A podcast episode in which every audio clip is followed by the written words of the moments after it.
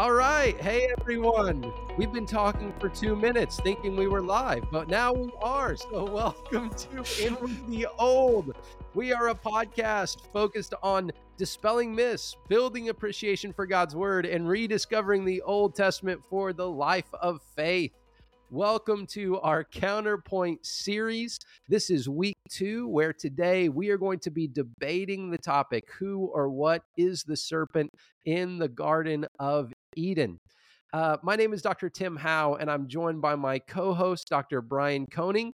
We're going to dive in in just a moment, but before we do, Dr. Brian, can you tell our viewers how are you doing today? Well, I'm doing well. Uh, thanks for bearing with us through some technical glitches. I'm not actually sure if we were live or not. My uh, my sample stream wasn't working yet, but hey, we never promise perfection, only improvement. So uh, I'm excited, Tim. This is going to be a good week. The topic of who or what is the serpent in the garden is one that I have a lot of questions about. I have some answers, maybe. I have some observations. And so I'm excited to dig into it with you. Uh, last week, our first live stream was a great time, and I'm looking forward to more of the same tonight. Yeah, absolutely. Sometimes you just got to laugh at yourself a little bit and uh, and keep keep walking forward. Uh, so as we uh, as we begin tonight, we're coming back again to Genesis, and uh, and of course we love this, Brian, because uh, the first 11 chapters of Genesis uh, are known as the prologue of Genesis, and there's so much in terms of trying to to get off on the right foot and understand what's going on uh, in these first 11 chapters. And last week we talked about the Garden of Eden, or rather, we said the garden that is in Eden, and uh, whether or not it was a temple. Today we're going to talk about a, a, a topic that is very interesting. It's very mysterious, and it's the identity of the serpent in the Garden of Eden. And so, viewers, uh, how we're going to do this for every counterpoint episode is basically one of us is going to present for five to 10 minutes our view on the topic. Then we're going to kick it over to the other one to also present a counterpoint for five to 10 minutes. And then we're going to ask each other questions. We're going to debate it and, and try to come to a better understanding. And of course, the goal is to not produce heat, but rather to produce light and uh, encourage each other as we hopefully model the kind of dialogue and, and disagreement that we would hope to have uh, as brothers in Christ.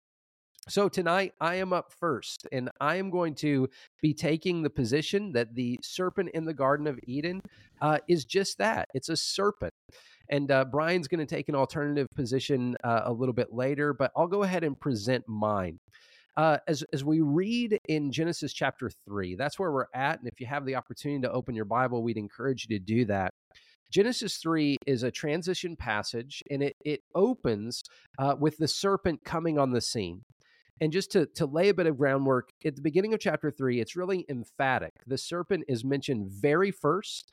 Uh, in, in Hebrew, uh, the subject, the serpent, is actually fronted, which is very unusual. In other words, there is an emphasis. It's almost like a spotlight hits the serpent as he comes on the scene in Genesis 3.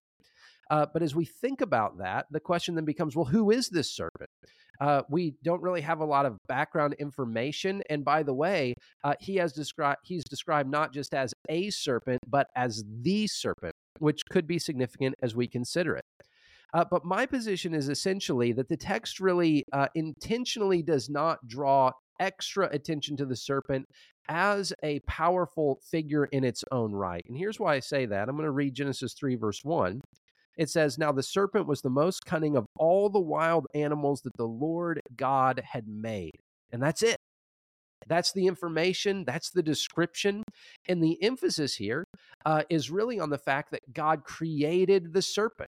Uh, so, yes, the serpent is important as a new character, but the emphasis is on the created nature of the serpent. The serpent is part of God's good world. He's under God's authority. And yet, of course, as the story continues, this serpent uh, has some strange features. Uh, first of which is he's able to talk, right? He goes uh, immediately to Eve. He begins to question God's words and plant that seed of doubt in her mind. And of course, eventually leads her to eat from the fruit uh, and then succumb to the temptation. Eve gives the fruit to Adam, who's with her. And then eventually, Adam and Eve uh, receive curses, not personally, but in terms of their work. But the serpent himself is cursed. Now, here's my position I believe that the serpent is a tool of Satan, uh, some some creature that is used by him. Uh, but I do think that the physical idea of a serpent is present here. And I want to say the basic uh, the basic counterpoint or the basic problem with that is if this is truly a serpent, as in a creature, an animal, uh, then how do we account for these strange features of the serpent? For instance, the serpent speaking. And I want to speak to that for a moment. First, I want to say when when we think of Scripture, uh, we do have other animals that are given the ability to speak in Scripture. And we see this, for instance, with Balaam's donkey in Numbers 22 30. Uh, but the key is that animal is only allowed to speak through supernatural intervention. So my position is is that Satan used the guise of an actual physical animal. In other words, he entered, possessed, controlled the serpent, uh, gave the serpent the ability to speak, uh, and through the serpent was speaking lies that ended up tempting Eve. Now, here's what's interesting, and, and I'm a little bit on the fence about this. So, Brian, you might, you know, put me to the grinder later. But there are at least some Jewish traditions that believed animals had the ability to speak before the fall. And particularly, if you're interested, Jubilees chapter 3, verses 27 through 31. This is not scripture, this is in what's known as the pseudepigrapha. But at least it, it gives some kind of precedent in Jewish thought that animals had the ability to speak. Uh, now, that might seem strange to us. And here's why I'm on the fence about it. I do think that the relationship between human beings and animals was fundamentally different before the fall. And the reason for that is because in Genesis chapter 9, we explicitly are told that it was at that point that the fear and dread of humans entered into animals. So there's at least part of me, and, and some people may say this is nuts, but that's okay. We can be a little bit nuts. There's at least part of me that thinks, is it possible that the kind of relationships that uh, animals had with humans before the fall actually included some kind of real communication that wouldn't it have would not have rendered it crazy for an animal to come and communicate with Eve in the garden. Uh, I'd be glad to talk about that more later. As I said, I'm on the fence about that, but I think it's at least possible. Um, Next, I want us to think about the description of the serpent. The serpent is described as the most cunning among all the creatures of the field. So when the text describes the serpent, it seems to use a, a very earthy kind of description. It describes the serpent as among all the creatures of the field. And as I read in, in verse 1, among all the creatures that the Lord God had made. So the the focus is on the serpent, yes, but the focus is on the fact that the serpent is created and therefore under God's authority. And then also to the description of the serpent is as one who is among all of the creatures of the field. And that's where I think, uh, even from a taxonomic standpoint, I think that's significant. That the serpent is a creature, an animal that is used by Satan or used by the fallen angel that sometimes we describe as Satan, basically to uh, sow lies into the heart of Eve uh, and then ultimately lead her astray. So here's my basic conclusion that the serpent is more than a serpent. He's a certain a serpent used by the enemy of God, but he is certainly not less than a serpent. And as as Satan used the serpent, we see some themes later in Scripture uh, that tend to support that. And so, for instance, uh, another uh, point that I'd like to just throw in there before I kick it to Brian is, as we think about the human relationship uh, with serpents, I think of a text uh, like in the book of Isaiah, in chapter eleven. Speaking about the end of times and, and sort of the renewal of creation, here's what Isaiah 11, verses 6 through 9 says It says the wolf will live with the lamb, the leopard will lie down with the goat, the calf and the lion and the yearling together, and a little child will lead them. The cow will feed with the bear, their young will lie down together, and the lion will eat straw like the ox. And then listen to this the infant will play near the cobra's den, and the young child will put its hand into the viper's nest. They will neither harm nor destroy on all my holy mountain, for, uh, for the earth will be filled with the knowledge of the Lord as the waters covers the sea. So I think as we continue to pull the thread of the serpent throughout the scriptures, that there was an enmity that was created not only between humanity and the ultimate enemy, who we call Satan, but also I think because the enemy used this particular form of a serpent, that image was then uh, captured in the minds of humans so that later on, the ultimate picture of harmony is that among actual serpents, cobras, other poisonous snakes, there will be harmony in the kingdom of God so that all of the enmity between humanity and creation, as in animals, will be overcome. But of course, the enemy himself, as it describes in Revelation chapter 20, the great dragon, the ancient serpent, will be thrown into the lake of fire, and our true enemy will once and for all be defeated. So, my position more than a serpent, but not less than a serpent. Brian, I will kick it over to you. All right, Tim, thank you very much for that. Uh, really well done. All right, so my basic position, listeners, is going to be that I think the serpent is not something. I think the serpent is something, and I'm not sure if the serpent is a third thing. That's the basic form of my argument. So let's start with what I'm pretty sure the serpent is not. And this is where Tim and I are going to have our fundamental disagreement. I don't think the serpent is an animal, or rather, not merely an animal. And I think the text bears that out. So, a couple points. So, first, uh, the ancient world was much more attuned to the world around them. I don't know about you, Tim, but I don't think you grew up on a farm. I know I definitely did not grow up on a farm. Uh, we have animals, of course, but when we think of the ancient Israelites, right, they are a people who farm, who have husbandry. Uh, they're around animals all the time. They don't share the scientific accumulation of knowledge that we have in the modern world, but they know they're animals, and animals don't talk. Uh, this for me was a Sunday school eye moment when I was talking about Genesis 3 to a group of people who are just they were just students at GCU and I had a student ask me why doesn't the woman freak out when the snake talks? And I was hmm. like that's actually a good question. Within the Bible you only have two stories where an animal or maybe an animal talks and it's this story and then the story Tim brought up which is Balaam's donkey in Numbers 22 in Numbers 22 though it says that the Lord explicitly opens the animal's mouth. It cannot normally talk Talking mm. otherwise is the realm of spiritual beings and humans. As this is clearly not a human, I don't think I know of anyone that argues for that reading of this passage. uh, the only other option left then is that this is a spiritual being of some sort because it is talking. Again, so that's point one. Point two is that Eve does not react. And I think we should pay attention to that. When the woman hears the serpent talking to him, she doesn't freak out and go, Oh my goodness, Adam, there's a talking snake in the garden. Get pest control. I don't know. This does not look good. Nor does she even seem troubled by its presence, right? She does not open her conversation. The serpent talks to her, and she doesn't open that conversation by saying, Why are you here? Narratively, I think this implies something. This creature is something she has seen before and something that she does not think is out of place here. So that's point one animals don't talk. Point two Eve seems to be comfortable with this thing being present. Third, and Tim, you did bring this up, it is referred to as the serpent. Not a serpent, not any old mm-hmm. serpent, but the serpent. I think that marks that out somehow as this is something distinct. This is not just the hoi polloi of serpents. There is something special called out here. Now, uh, we could go into um, some of the arguments for why you might see it as an animal, maybe in our discussion, but let me just summarize this. If this is not an animal, and I think animals don't talk, I think the scriptures are clear. Jubilees, of course, does make that argument, but I don't think that is as convincing as we might hope it would be. Um, if it's not an animal and this is a monotheistic text, meaning we don't have multiple gods, and it is a monotheistic text, then we're left with this has to be some sort of spiritual being.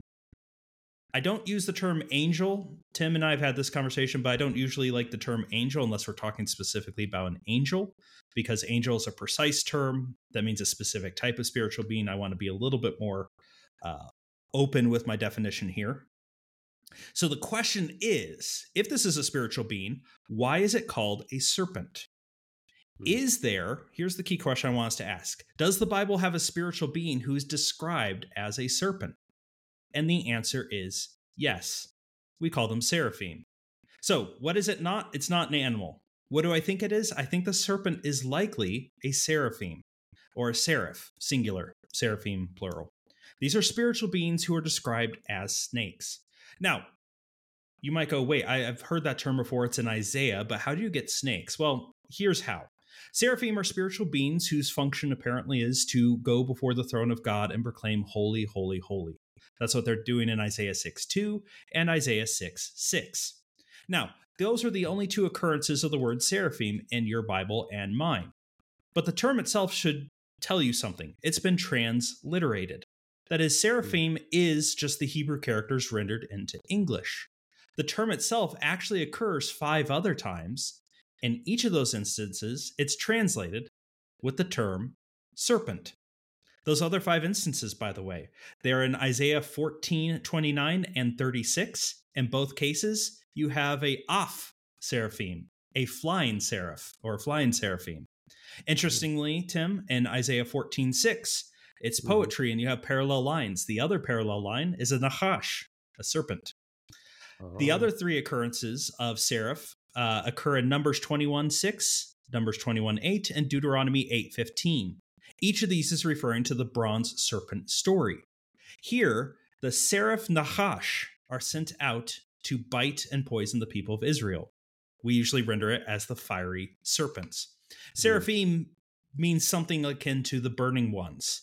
It's a snake because it's a venomous snake. In the if we're going to figure out why did they use the term burning one to refer to a serpent, it's because it's venomous snakes. Its venom burns in your veins. So they are also described as flying in Isaiah chapter 6. They have their six pairs of wings.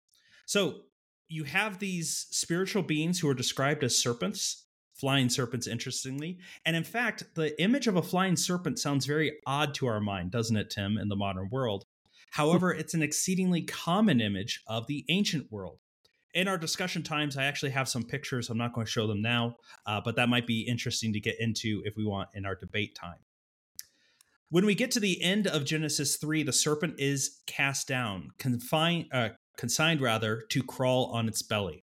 Now, I grew up in churches where we said, oh, the snakes had legs and lost them. I don't think so. And I don't think, Tim, necessarily you think so as well. I think it's a loss of wings, a being quite literally cast down from the heavens, being able to fly to the ground. If this is a spiritual being that there might be more weight or might be more significance behind the image or idea of being cast to the earth. Mm. I think the serpent being a seraph makes sense culturally. It's an image present both within Israel and within broader ancient Near Eastern culture. As is being connected to the presence of God, it now makes sense if this is a seraph, why Eve would not be surprised it's there. We know God is present in the garden, walks in the garden, if the seraphim are those beings that go with his presence and are before his throne, we might suspect that they've been to the garden before and would not necessarily trouble her. So, I don't think it's an animal. I do think it's a seraphim. I'm not sure Satan's role in all of this. so, Ooh. this is a point where Tim and I actually might agree, even if we disagree on what the serpent is. Listeners, if you have Genesis 3 and have read it through recently or read it through after the podcast, you will notice this serpent is almost de emphasized by the text. It mm. just shows up. It's introduced as being crafty. It has a discussion with the woman. When God appears, God is going to question the man and then the woman. He's not going to question the serpent. Rather, the serpent is just consigned to face consequences of his actions and then is summarily dismissed. I don't disagree with anything Tim said there. I fundamentally think we do the Bible a disservice when we often think of it as being uh, a dichotomy of good versus evil. There is no dualistic nature to the Bible. The Bible is about God, full stop. Satan is the enemy of God. He is in no sense the equal. And in many ways, he is trivial in the overall plan of God and will be swept away in a similarly trivial manner. Now, what is his potential connection here? If I wanted to argue that this is Satan or somehow connected to Satan, do you know where I would have to go? I can't actually go to the book of Genesis. It never brings up the serpent again. I can't go to the Pentateuch. I can't even go to the Old Testament. In fact, I have to go to the book of Revelation, chapter 12, verse 9, wherein the Apostle John is talking about the dragon. He's talking about Satan, and he calls him the serpent of old in verse 9. Now, that might reference this passage, the great serpent of old. It is the same word in both texts in the Septuagint and in Revelation, ophis. However, interestingly enough, the Septuagint also uses ophis for seraph. So maybe that doesn't help us much there, or maybe it strengthens my argument. We'll talk about that. However, simply because this is a possible referent, it's not the only referent. There are at least two other possibilities that we could have here. The or rather in Revelation 12:9, it could be referring to Rahab, the sea monster, not the woman. Uh, it's referred to as a dragon, which that's an image that John has brought up in Revelation chapter 12. Uh, Rahab is called a dragon in Isaiah 51 and is called a serpent in Job 26 13.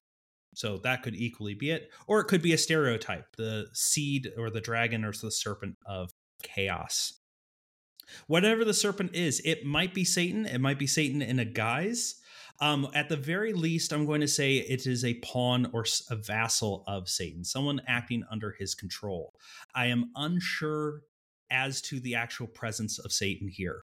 There's maybe an argument to be made if this is a seraph. Is that what Satan was pre fall?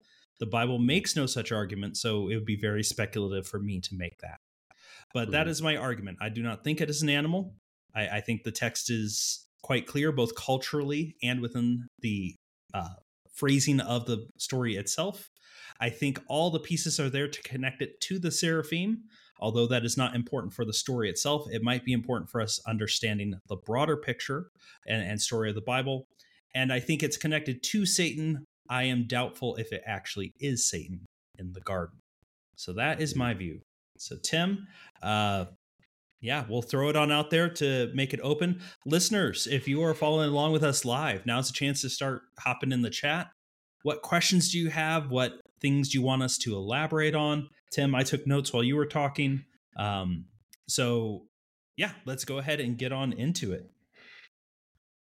Okay. Well, Brian, thank you. And uh, viewers, I, I hope you can understand uh, one of the reasons why I love doing this with Brian. He obviously has uh, not just a keen mind, but thinks very uh, critically and, and sifts through every part of these arguments uh, with a fine tooth comb. And so I loved hearing that. Here's here's uh, one thing that I'll, I'll throw to you, Brian, uh, because I don't think it's totally true that the only identification is in Revelation 20.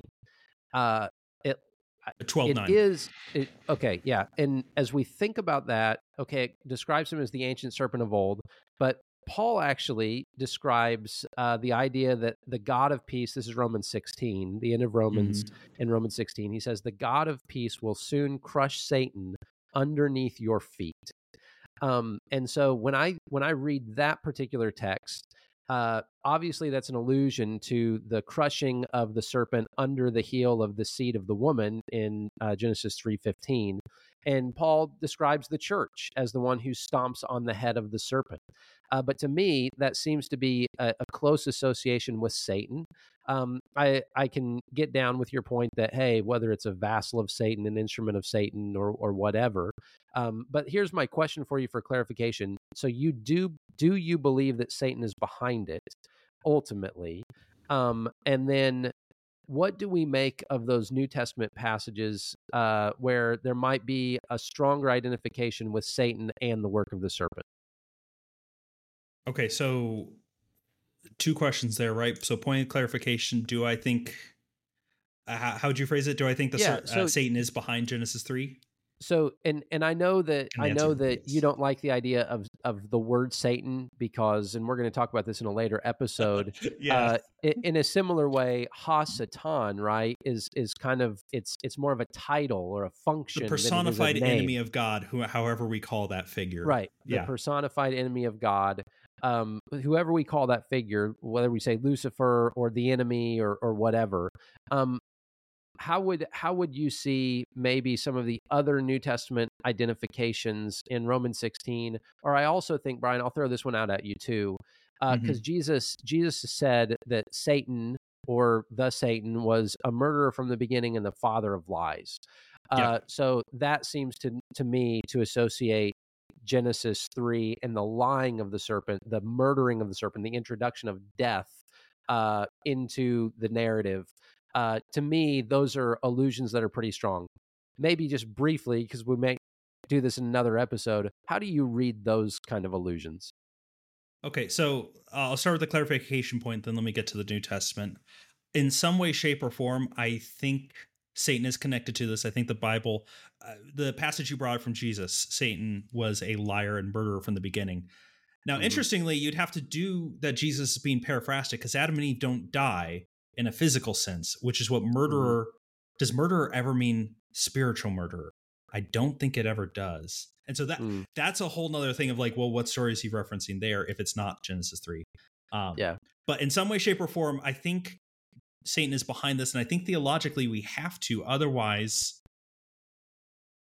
do you have two like whatever this creature is this is is this a second fall somehow independent of satan's fall did sin mm-hmm. somehow get into a creation the heavenly realm and the physical realm twice in two different ways i mean mm-hmm. i don't just as i'm saying here i mean i haven't really thought about that i don't necessarily see a problem but i also don't see a need to duplicate that um, mm-hmm. and i don't see any argument any any reason why that'd be a preferable reading um, I, I think revelation 12 fairly strongly is referencing Genesis 3. I just put out those other things because I go, I can't say it's 100% certain because you mm-hmm. do have other serpent figures. We have the Leviathan, which I didn't even bring up.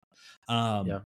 Yeah. Serpents are a common image of an antagonistic, chaotic force in the ancient mm-hmm. world.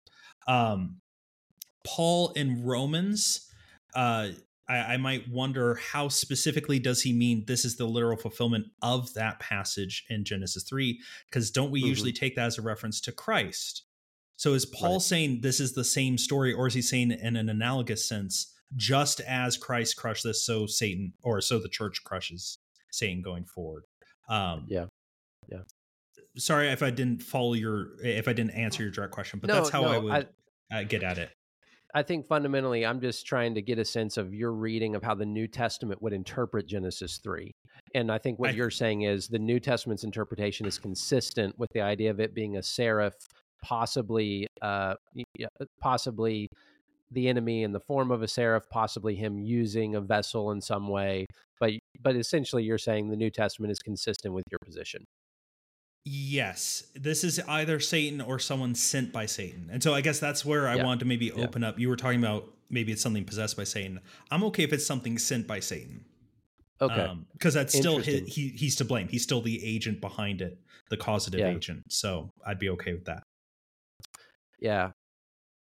Awesome. Well, Brian, do you have? Uh, all, I've got some other things I want to talk to you about, but go ahead and poke some holes in what I said. Go for it. All right. So my first question uh, yeah. for you. If this is an animal, uh, whether or not it's been possessed, whatever, have we introduced the idea that animals can sin? And are we okay with that? Yeah, I don't I I think again that he is using the physical uh the physical muscles, organs, abilities of the animal, but I don't think that the animal itself is culpable. And actually, I think the passage that I quoted in Isaiah kind of speaks to that because, in some weird way, uh, it, it actually speaks to the uh, in reunification of humans and the animal world, which I think is, uh, and, and Brian, I, I totally agree, by the way, with what you said about animals just being much more featured uh, and much more understood in ancient Israel. Uh, but mm-hmm. you look at that passage in, passage in Isaiah, and what is overcome there is not the uh, sinful brokenness, right? There's no there's no brokenness between humans and animals in terms of sin, but there is a brokenness in terms of there being chaos, fear, dread, and I think that's typified in in the book of Isaiah with serpents uh, being the ultimate manifestation of sort of animal uh, antipathy toward humans, and then infants as well. You know, infants will put their hands into uh, snake holes essentially. So, do I think animals can sin? No. Do I think that animals can be used by supernatural beings who then the supernatural being can sin? Yes. So, I, I think the culpability is not the serpent itself. I think it's Satan using the serpent. Then why is the serpent the one that's punished? Yeah, that's a that's a great question. Uh, and and in terms of that answer, I would just point out that when it does describe the serpent being punished, it says, Because you've done this, you are cursed more than any livestock and more than any wild animal. Mm-hmm. Um, now, I think you're about to say, well, that proves my point. If it's more than any wild animal, uh, then is it is how could it be an animal? But this Mhm. is where this is where I do think uh, there's there is a mystery. If if there was, and and this gets into a deeper deeper rabbit hole. Uh, to pardon the pun, I'm going to make in a second.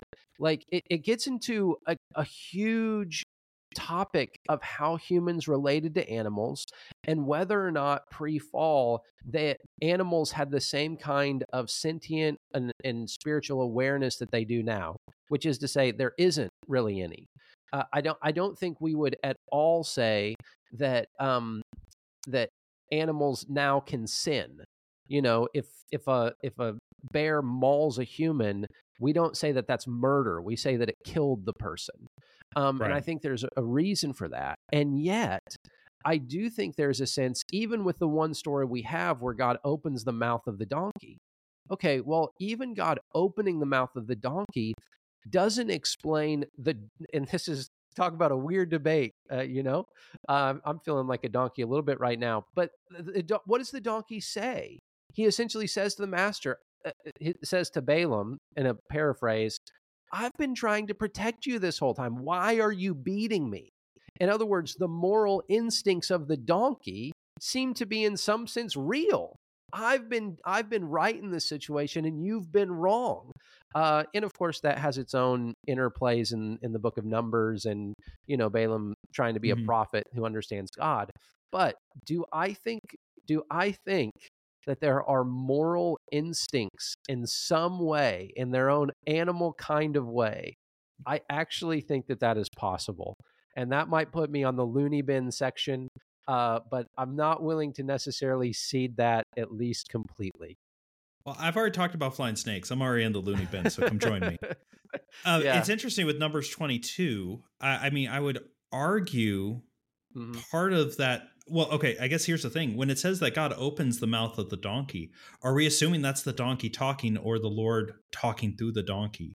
Because That's I a- think one of the key parts of that story is that quite Mm-hmm. literally, pardon the language, but a dumb ass can see that God is present, where the prophet of God somehow is blind. Um, yeah, right and that's part of i mean that's why mountain shake that's why you have these theophanic signs creation is more aware of its creator than the people made in the image of the creator sometimes and that's part of the tragedy of the old testament as it unfolds. Um so i i i, I appreciate where you're coming from and by the way to give you some uh, support for your side you're not alone. Cs Yeah. lewis thought animals could talk. That's why they can talk in narnia and then lose that ability as And- sin or the equivalent of sin takes And over I'll tell you this, Brian. Uh, C.S. Lewis influences me in a lot of ways. And as a kid, reading the Chronicles of Narnia and and especially The Magician's Nephew, um, I I was really influenced by that. And and uh, on the one hand, it's a children's story, and and you referenced Sunday School Eyes earlier. There's a part of me that just thinks, can you not sort of graduate from that childish way of thinking? But then there is a part of me that again wants to uphold there was a fundamental difference. And we do see that part of that fundamental difference in the pre fall and post fall world was the way that humans related to animals. Um, and so I, I think that's at least part of it. Um, whether or not God was talking through Balaam's donkey, I think that would actually, uh, in one sense, subvert the point that it was, you know, uh, here's this prophet who should be able to, you know, understand when this donkey, you know, if it's if it's really the Lord talking through the donkey, then does it have the same kind of punch? Um, but yeah, I, I hear I hear you, and uh, and and again, as I weigh it in my own mind, it's like, am I willing to bite that bullet? And then as I put that bullet in my mouth, I'm like, it tastes pretty good. I don't know. Maybe I am willing to bite that bullet. Well Um, this is this is why i've been excited to talk about this right because i think we're both like all right I, I see the points but there there are some more difficult edges i, I think to Yeah. both these positions sorry i'll Yeah. let you go go ahead and toss one back at me Okay, so uh, here's here's my question. Um, and by the way, uh, for our viewers, Brian is not alone. Uh, as I was doing some research into this, um, Michael Heiser, for instance, he's someone who's well known in the space of of angels and demons, and he spends a lot of time in Genesis one through eleven. He actually argues that this is a, a cherub, um, but I think there's Mm. also the possibility in his mind that a seraph is actually a subcategory of cherub. So then you would have cherubim, and then underneath cherubim, you would have seraphim, or at least a subtype of cherub. Um, and so uh, let, let me let me pose something to you, maybe in a way that you've convinced me. Okay. Brian, do you think it's possible that it's depicted in animal like terms, but this could be a literary technique to intentionally underplay the character of the serpent as a way to uh, as a way to shame him, as a way to um, not emphasize uh, or not highlight uh, or not give credence to his plans. So let me give another literary example to our listeners to to explain what I mean, and then and then I, I'm interested to just hear your thoughts, Brian. In the book of Ruth, uh, you may remember in the book of Ruth, chapter four, uh, Boaz is going to redeem Ruth. And as he does this, he speaks to a man who is a closer relative than he is. And the text does not actually give the man's name, uh, it mm. uses the, the term Ploni Almoni, uh, which is basically to say this man who shall not be named. You know, mm-hmm. it's a, mm-hmm. in other words, it's a literary device intentionally used to downplay the character as if to say it's not important. There's a part of me, Brian, and I want to know what you think about this, that thinks the reader, the original reader, would have understood there's more going on here than a serpent. And yet, from a literary point of view, is it possible that the serpent is used as sort of a, a shameful, uh, a, a shameful moniker, a shameful disguise? Uh, why? So that Satan really wouldn't spend much time in the limelight. Like you said, here's the serpent. He does this. He's created by God. That's really all you need to know. He tries to thwart the plans of God uh, but God curses him, and eventually he's going to be swept away. Do you think it's possible that even the the form of the telling of the story intentionally downplays uh, the person, and that that's the reason why the the motif of a serpent is used? Yes and no. So mm-hmm. I do think this story is written in such a way as to demean the serpent because mm-hmm. a he is not important in the ultimate scheme. His mm-hmm. plans mm-hmm. will not work. God's plans will go forward right? If his plan is to get God to curse Adam and Eve, destroy them, and have to redo his creation, he fails, mm-hmm. right? The curse comes yeah. about, but God also says, I'm going to make a way. We're, we're not mm-hmm. restarting. Mm-hmm. I don't think the serpent motif is the uh, demeaning aspect of it. I think it's the consistent comparisons to the beasts of the field. In Genesis mm. 2, this is what God has created. The animals that mm-hmm. Adam has dominion over are the beasts of the field. We're mm-hmm. introduced to the serpent that he is more crafty than any beast of the field. Uh, and we mm-hmm. can get into the, this is maybe a good segue to get into the technical details in a moment for that. Um, but it's a comparison. If this yeah. is a spiritual being, if this is a heavenly creature, how how much of an affront is that? Yeah, you might be intelligent, but we're comparing you to animals, and it's going to result in you being below them.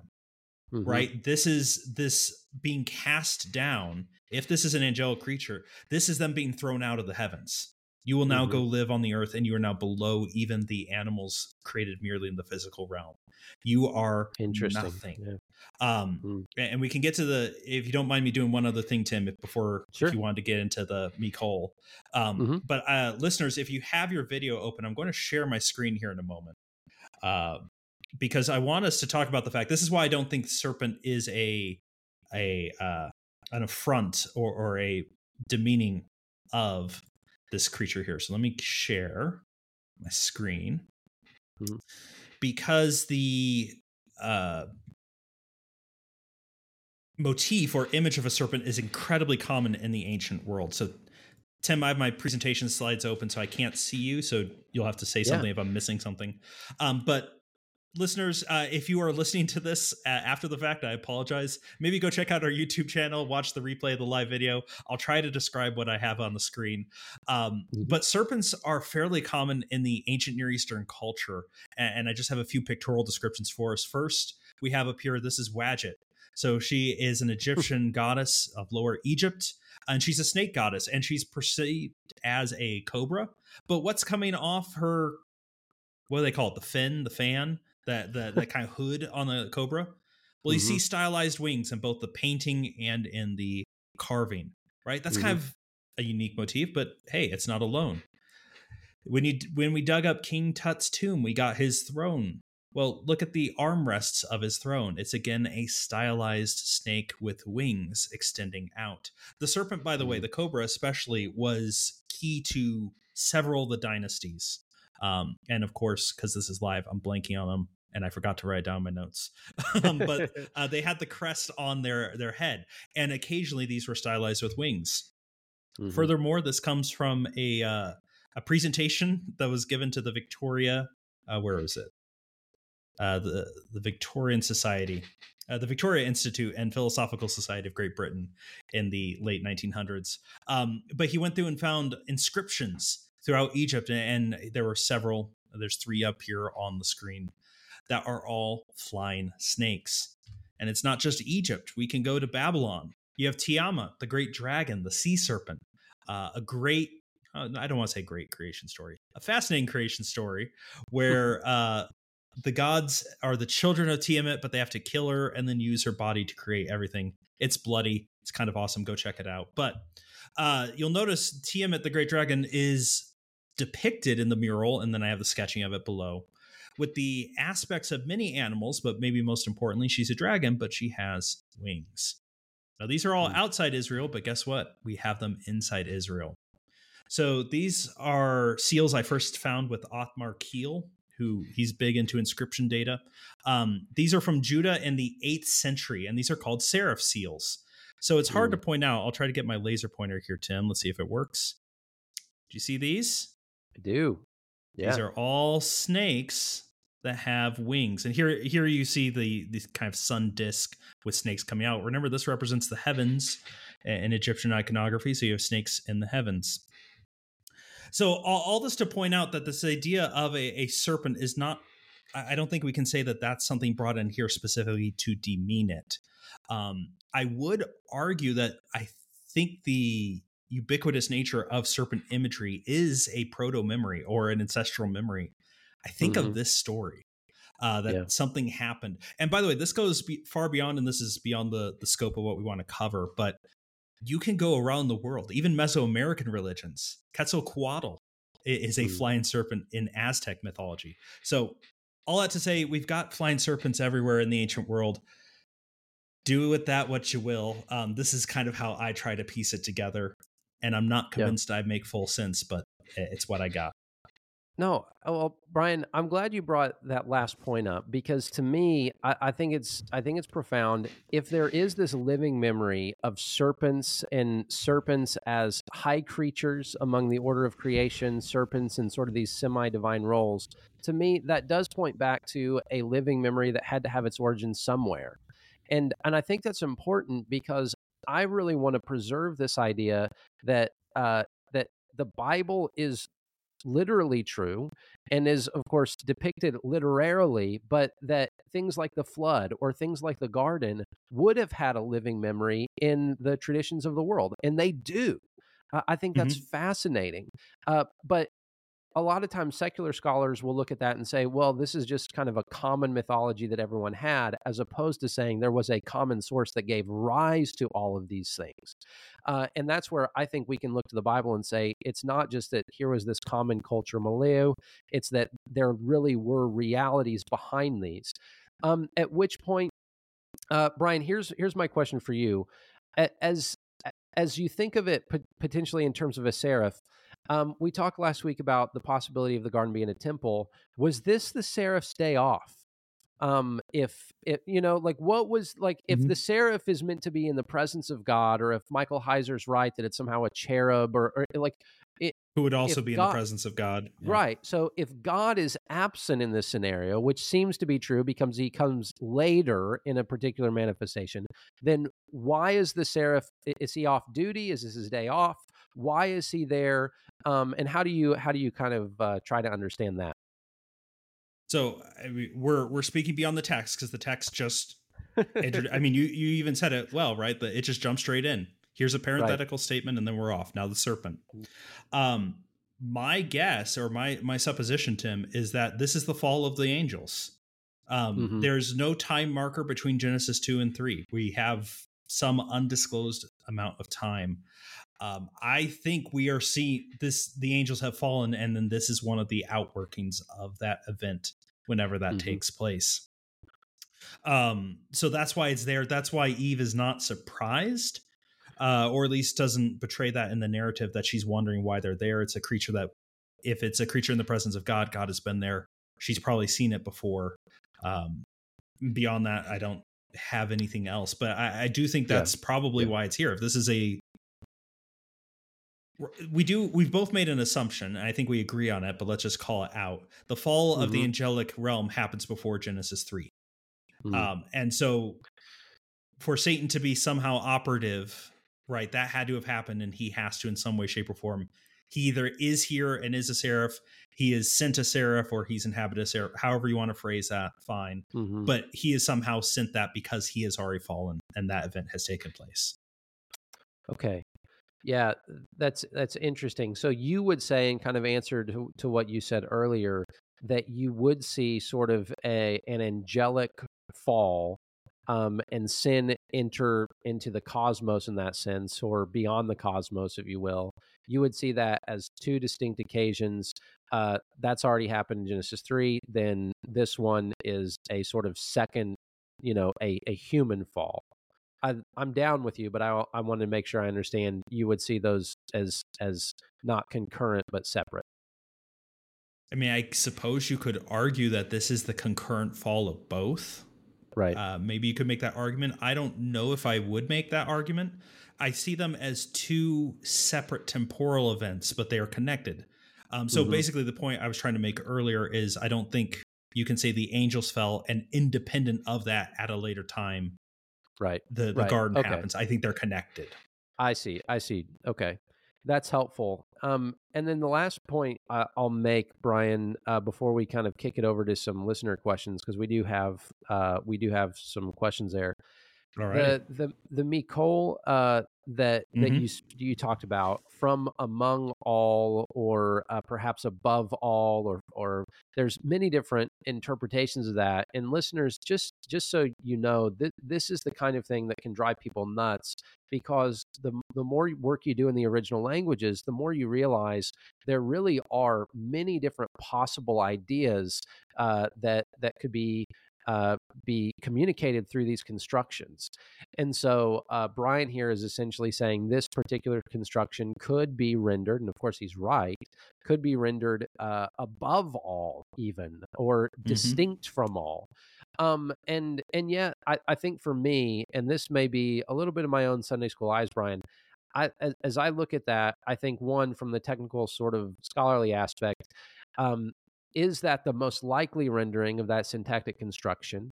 Of course, it's possible, uh, but I'm not convinced that a, a sort of specialized meaning is appropriate here because I think it, it does take on kind of just a simplistic narrative form.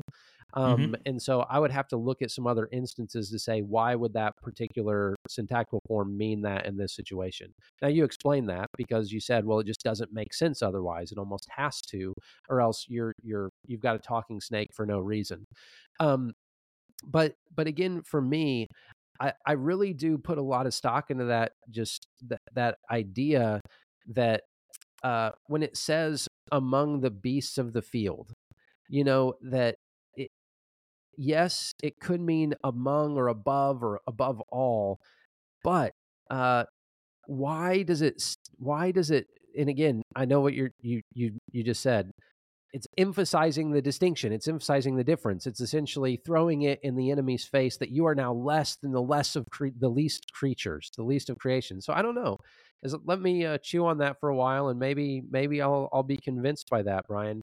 Um, but uh, at the same time, I think I, I think the objection that I just raised. Okay, well, why is you know why then if this is a post fall uh, angelic sort of uh, rebellion, you know, if this is Satan sort of now having been cast out of heaven, then why was he allowed in the Garden of Eden at all? Uh, if this is the touch point between heaven and earth, then would God not have protected that and protected Adam and Eve? So maybe that's my last question for you before we hit the questions in the live chat. Sure. So let me talk about the the Hebrew grammar a little bit. And so, um, what we have here, listeners, we have in Hebrew um, the serpent. Then you have an adjective, which is we haven't brought it up because it's not pertinent to our discussion, but it's a pun. Um, crafty Mm, and yeah. naked from the end of chapter two are are both very similar. Um, and, and then you have this mikol, and it's a concatenation of two Hebrew words, min and kol. So min meaning uh, among, above, from. It, in HALOT, the, the Hebrew Aramaic lexicon of the Old Testament, I was looking at today, I think it has 17 primary definitions that they identify. Um, so it's that Of course. added with kol, which means all, each, and every. It has like four primary definitions. Uh, put them together, and there are 222 occurrences, or 228. I looked it up, and again, forgot to write down. Sorry, listeners. um, but it's a phrase that occurs somewhat frequently in the Hebrew Bible, um, Mhm. and it has a wide variety of meaning. Now, to back up Tim's point, uh, what we have here is a adjective and a comparative adjective. So, right, something is better than, more than. Um, Hebrew does not do adjectives very well, uh, simply because it does not have many adjectives. I think that's actually part of the beauty of the writing. We don't spend a lot of time with unnecessary descriptions. So when they show up, they tend to matter. The Mm. phrase X is makol Y uh, typically refers to two things belonging to the same category of class. So this is what HALOT Mhm. calls the partitive sense, Tim, which is what I think you Mhm. were uh, getting at. So Yeah. Saul was the tallest from all his kinsfolk. He's being compared to an Israelite because he is an Israelite. Um, where are some of the other ones? Jacob loved Joseph from all his brothers, meaning more than all his brothers. Again, he is part of the the thing being compared to. However, that comparison doesn't necessarily mean you're always comparing apples to apples. There are Mm. instances where it simply means they both share a common characteristic, but aren't the same thing. So, for example, Song of Songs or Song of Solomon, and you know you're in trouble when you're having to reference Song of Songs. you're like everyone's like uh-oh where are we about to talk about? No um it- it's a comparison in which the speaker says the frag- the fragrance of your oil is more than all kinds of spices. Mm. so here we have an interesting thing. Oils are not spices and spices are not oils. However they both have the attribute of fragrance. So we can compare them to do an english example i can be smarter than my dog dogs have intelligence I would certainly hope I'm more intelligent than my dog, uh, right? But we can do that comparison. That does not mean I am a dog. So I would argue, and it is the rare meaning. So let's be very clear about that. Tim has the more common re- rendering on his side. The rarer but not unattested rendering would be the serpent is craftier than any other beast of the field, meaning that beasts of the field have craftiness, which is not a negative trait actually in the biblical sense. It means someone that's intelligent, cagey, wise, aware of their surroundings. Animals have that. We might call it instinct today. But it's saying that this creature has more of that than any other created physical being. I don't Hmm. think that it means it necessarily is one. It's just a comparison. Um, Mhm. That so it is a rarer argument, but it is an argument that I can find other cases where the the grammar is saying exactly that. Um, And so my my theological problems if this is just an animal why is the animal getting punished what does it mean to be for an animal that already is low down to the ground to be cast down to the earth that Mhm. leads me to say I, I i now have good grounds i think to argue for a rare rendering of this text but a rendering that is possible within the bounds of the grammar so that Hmm. that's would be kind of my uh, rejoinder Yeah. Well, but i don't know excellent. There's this is and- and- it's all crazy and it's it's it's very interesting and again to reiterate grammar uh, in syntax to me rarely wins the day in these kinds of arguments but it is important to at least show that there are other known instances where that kind of grammatical construction does refer Yeah. to part of a partitive nature or comparison and so i just wanted to uh, make sure our listeners know that by the way this is a lot of how scholars tend to argue and debate and and for instance if you were to read scholarly articles uh, this would be very common to try and kind of get into the the deepest weeds and figure this out. But uh, let's go to Jacob McDonald, and I'll I'll let you answer this first, Brian. Then I'll chime in. Are there Okay. theological consequences to whether or not it was a seraph or a physical animal? Um, and to me, there's there's kind of a so what on the end of that. What does Yeah. it matter, and uh, and what are the consequences of each one of our positions? Yeah, it's a good question. So the so what if it's an animal, I'm wondering why an animal will be punished for an action if it is not a moral creature. Which Tim, you said moral impulses, but I don't think you mean a moral creature in that it has a sin nature. You explicitly no. said no to that. Right. So I, I, would ask why, even if it was possessed, why would it be the one that bears the brunt of the punishment for that? Mm-hmm. Um, if it is a seraph, I think that punishment now makes sense. It is a punishment directed at a moral creature that has committed sin.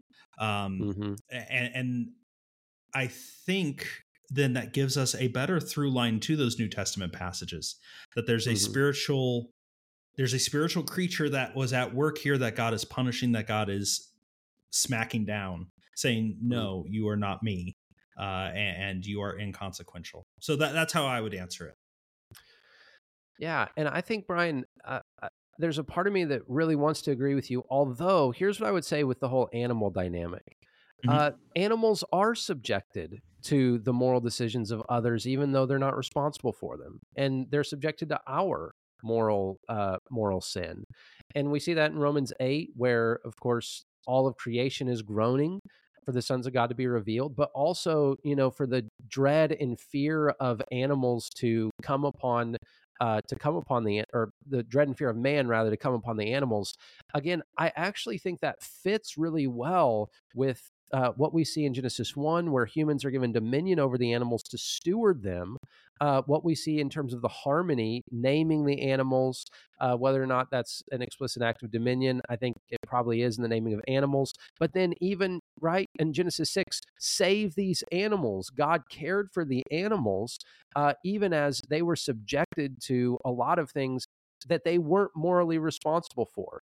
And so I don't think even uh, you know, if, if I were to try and and pull together, okay, if if you're Satan, why would you have used an animal?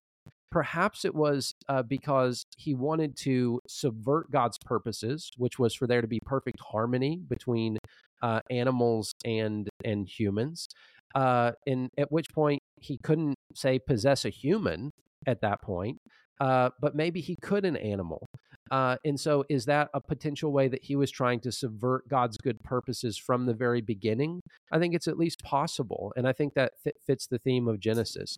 But here's here's what I would say. I actually, uh, you know, as I think about Genesis three, just like I think it's it's not less than a serpent, but it's more.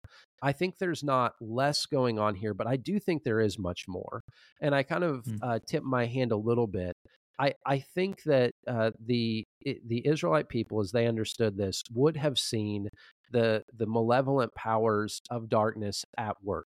Um, and I, I think there are so many New Testament allusions to this. Even the idea, we didn't bring this up, Brian. Maybe we can in the Hasatan episode. I hope so. That'll be a fun one. But even the idea of Paul saying that, the that that Satan masquerades as an angel of light. Well, mm-hmm. what what does that mean? You know the, the, the idea of masquerading the idea of, of presenting himself to be something that he's not.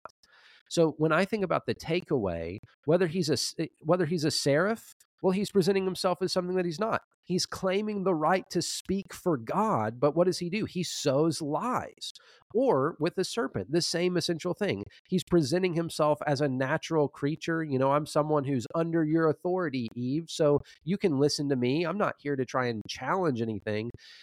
Either way he's presenting himself in a way that he knows is going to uh, is going to uh, discard his uh, and by that i mean take down the guard take down the defenses of the person who's listening to him. And so the in one sense the question would be well which would have been more advantageous to present himself as a holy creature who stands before god I could see that. Or to present himself as an innocent creature who just kind of, you know, uh, comes in and, and unassuming. But either way, I do think that Satan was crafty in the sense of knowing that he couldn't just present an outright lie to Eve that he had to somehow mask it and masquerade. So to me that's the that's the so what is we mm. do want to understand the playbook of our enemy and uh, and of course he has many different plays but to understand the different ways that he can come at us the different ways even that he can present himself i think there's a fruitfulness there even if we don't have maybe a satisfying answer in the end uh, to know that satan has a lot of different ways that he can he can sow his lies. So that would be my answer to that particular question. Yeah, um, very good question, Jacob. Thank you. So, Brian, I don't see any more questions in the chat. Maybe we'll give listeners another minute or two to say something. But uh, in the absence of more questions, we're we're at about an hour on the live stream, so we probably need to bring it to our final thoughts. But Brian, uh, what are some? Here's here's my question for you. What questions do you have unanswered in your mind about your own position? What bothers you about your own position? So one of the big questions, and you brought up the passage, which I intentionally avoided because I I didn't want to deal with the implication. I see all the the groundwork that this is, although not being called out in the passage because we're de-emphasizing it. This is a seraph. That is a creature of light. It's a mm. fiery creature. Um, yeah. Satan is called as an angel who masquerades as a as, masqueraded as an angel of light. And so I see all of the hallmarks of Satan either pretending to be a seraph here or having been a seraph. And mm-hmm. this, I, I, mentioned this might be subsequent to the fall of the angels. This could be the fall event itself for mm-hmm. everything mm-hmm. as well. Um, but the Bible never makes those connections. And so I, I have a lot of my, my struggle, Tim, is I see a lot of these things and I go, I can draw the lines together, but the Bible hasn't drawn these lines together for me. Now, yeah, that yeah. doesn't mean the lines are wrong, but I do I do want to be careful of not overstating my case or overstating what's available here. Um, mm-hmm. I do find it I do find it interesting. If this is an animal, I, I do I my hangup is I do have some trouble. The serpent's cursed before creation is cursed. Does that mean mm-hmm. it's a doubly cursed animal, and why just that one animal? Mm-hmm. Um, like I, I completely understand your point, and I would agree. Creation is cursed because its caretakers sin, um, but the serpent is uniquely called out, and so I, I struggle there. So I'm not 100% sold on my view, and that's part of why I've really enjoyed the questions. Uh, I thought they've been very good, got me thinking, and I'm going to keep thinking uh, for a couple hours after this and not being able to sleep because uh, yeah. I have some stuff to wrestle with. But that that's kind of where I'm at right now. Tim, what questions do you still have on your position? Uh, I have a lot. I really do. Uh, and uh, one of the questions that I have is why, if it is an animal, why would the animal be described in its totality as crafty? Um, in other words, mm-hmm. that description that only seems to make sense if it's describing one particular animal rather than a species. Yeah, like why would an serpent, entire not just right, serpents? Ex- exactly. Um, and uh, and and some of the things you mentioned uh, really do resonate. Okay, what about what about the moral relationship between humans and animals? What about the moral culpability or blameworthiness of animals in general? And uh, and and again, I come back to uh, I, I think I think when it comes to the unseen world, there is a reason why so much of it is unseen and untold. Uh, and mm. I tend to think that the reason for that is we really couldn't understand it, even if we wanted to, uh, just because the spiritual realm, in in many ways, is fundamentally different. Um, and and so I again, my position is it's more than a snake, not less than a snake. Uh, and yet, here's here's where I come back to, and this will be my final final answer uh, it really does come back to that thought of Sunday school eyes. It's hard for me to shed something that I learned even when I was a little kid. And mm. it, it might take all the weight of the ancient Near Eastern evidence or the Hebrew evidence. It, it, it really is hard when the first thing that you learned, and when you learned it from people who smiled at you and loved you and taught you Jesus loves me, the song, you know, and fed you cookies. Like, I want to believe the people who fed me cookies, Brian. I want to believe them. And, uh, and so there, really that's the part that even on a deeper level is all of these scholarly opinions are great uh, and and they are but sometimes it's just hard to say okay is something that i learned in the beginning uh, is is it perhaps uh, maybe not a mistake but is it the full story and so mm-hmm. that's something that i'm still trying to to deal with and think about but that's that's of course why we're doing what we do right brian so that we yeah. can think about these things in a safe environment think about some crazy things that maybe others might not talk about but but do so in a way uh, that we're trying to be faithful to the text as also as well as be intellectually honest so Uh, Brian, we don't have any more questions. So, uh, do you have any final thoughts before I wrap it up for us? No, this has been a great time, Tim. I've really appreciated going through this discussion with you, and I'm excited to keep it going next week. So, what are what are we covering next week, Tim? Okay, so uh, next week, uh, I th- I think we just keep going with Hasatan right. and Job. Uh, I I love that idea. Is Hasatan or is Satan in Job the being that we commonly refer to as Satan? Uh, who is it? What's going on there in Job? Uh, and so it's a little bit of the same, but a little bit different. And uh, I look forward to talking to the resident expert in Job on that as well. So I'm going to have to come in with uh, some some guns loaded for that discussion. But I look forward to that already, Brian. Awesome. Yeah, I'm excited to go through it. It's going to be a good time. Yeah, it definitely will be. Well, hey, listeners, again, thank you so much for joining us on In with the Old. Uh, as always, we encourage you share this content uh, if it's beneficial to you, and we hope it is.